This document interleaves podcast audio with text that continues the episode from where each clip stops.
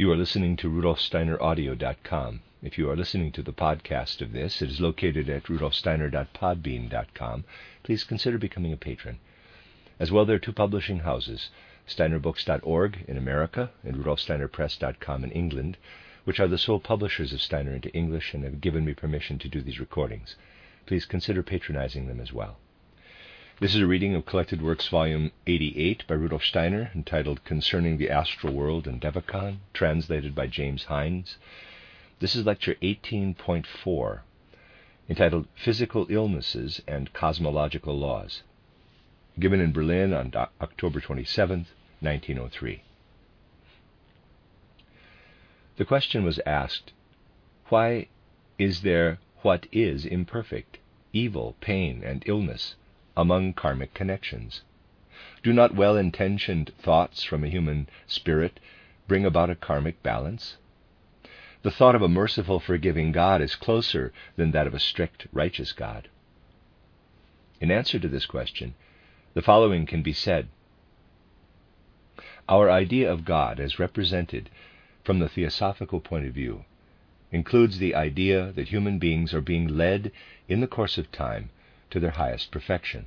Indeed, they achieve a divine aim, not in any uncertain way, but by following a specific path.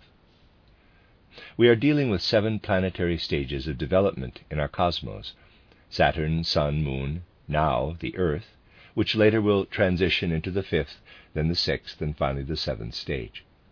We can obtain something of an idea of three of these stages that is, the Moon, the Earth, and the future planet Jupiter. We call our planet the Earth, the cosmos of love. The next stage, Jupiter, is called the cosmos of fire. The previous planetary stage, the moon stage, is called the cosmos of wisdom. The most highly developed beings of the present condition of the earth are called the masters of love and compassion. The masters of wisdom were the most highly developed beings of the moon development.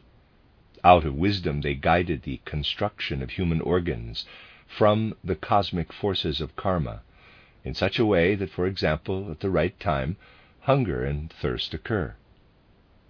If these masters of wisdom appear in our time, then they come with too much wisdom. Is it not true that a piano maker must unfold his work in the workshop, and that in a concert hall his activity would produce only mischief? Thus, one and the same activity can be good in one location and bad in another. This is true also for these masters of wisdom. Since they have too much wisdom, they would, as a result, create mischief here on the earth, just as a piano maker would create mischief in a concert hall. If the masters of love and compassion were to bring too much of our earth over into the next planetary stage of evolution, then they would become a kind of, quote, brothers of shadows, for this next stage we'll have the task of purifying the manas element on the plane of buddhi. All of these purified feelings for karma will then flow together into a single power that will strive toward the primal spirit that flows and floods through our planet.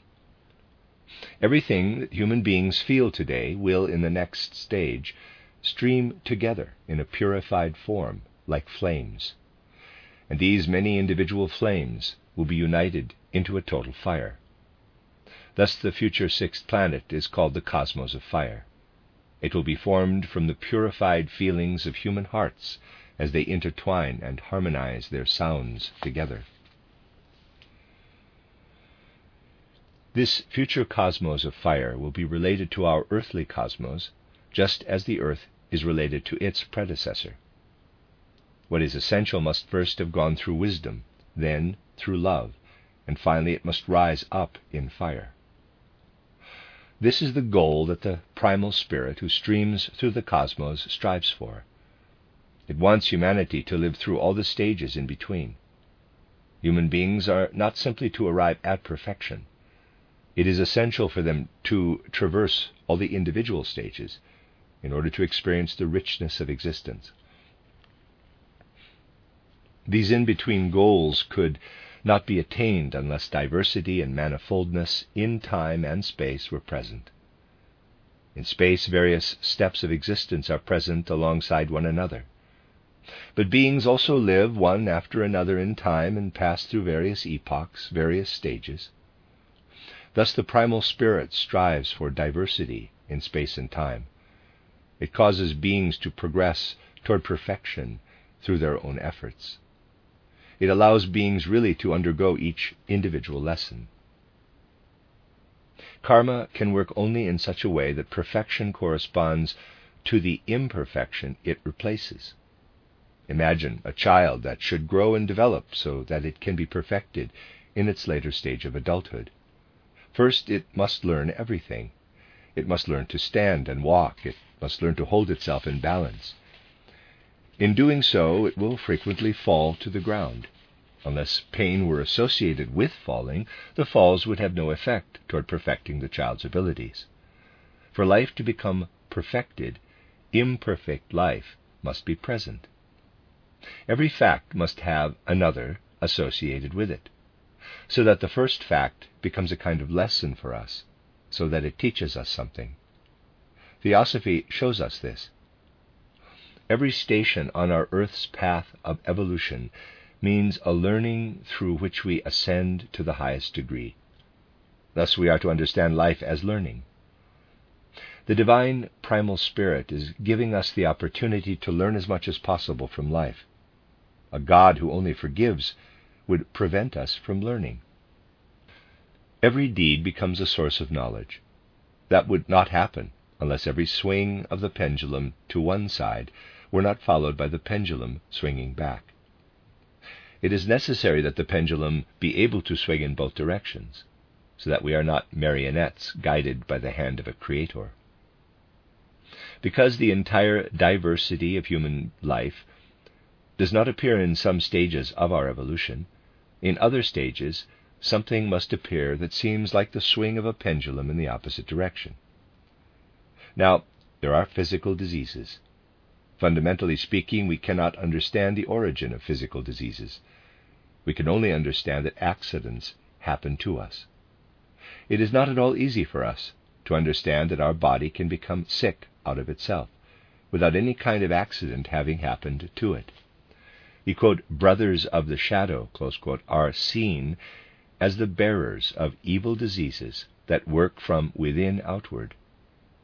In the same direction, we can seek for the cosmic, karmic origin of physical diseases that appear without any external cause. Straying into evil happens through the presence of too much wisdom in the wrong location. In the physical realm, this signifies that the masters of wisdom have intervened too strongly into internal human organs.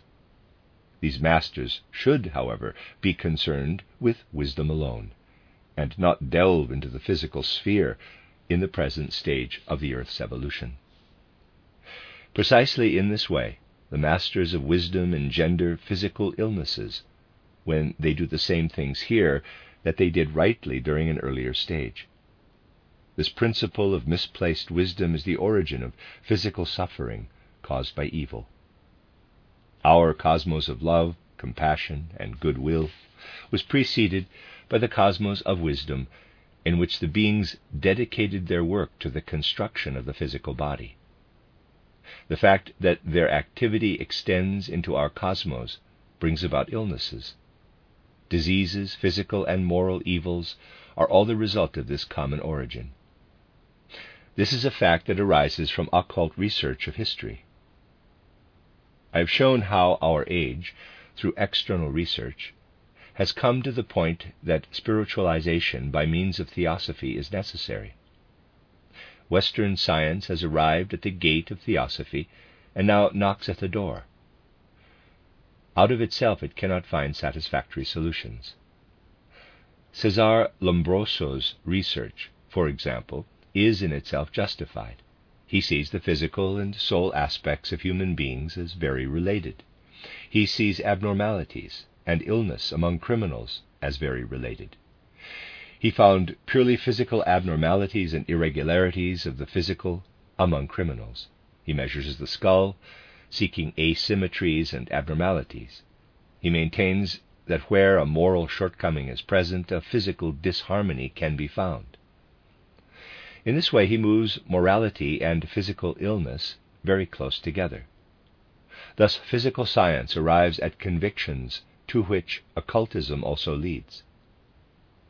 But Theosophy knows that in cases of moral and physical illness, we are dealing with the karmic extension of the lunar epoch into our earthly actions. These are cosmic, karmic effects that lead to deep penetration into the physical world. Now, you will see why those who have the ability to see into the astral world can be entirely different doctors from those who lack this vision. During the lunar epoch, everything that happened there was much closer to the astral world than today. Astral forces were much more active, much more fluid, they were much more powerful. For that reason, an astral seer can follow the connections that exist between our world and the lunar world. He or she must be able to look from the physical effects to the astral causes. We must attempt to imagine this in a picture. Imagine that the astral was water and is now frozen, so that we can see into the ice and behold everything that was there earlier. Paracelsus, who saw this, was in a position to find a great number of healing processes that are not understandable to ordinary doctors. He was in a position to impart the causes of illnesses in the physical realm through his vision. That is, he could see the causes of illnesses in the previous epoch of the earth. He said that we must be able to cure not just the earthly, but also the sidereal human being. In our words, this means we must also be able to cure the astral aspect of a human being. Paracelsus saw the relationship between the effects of the physical medication and the cause of the illness, and he also saw the effects of the medication. An ordinary doctor would find the effects through experiments.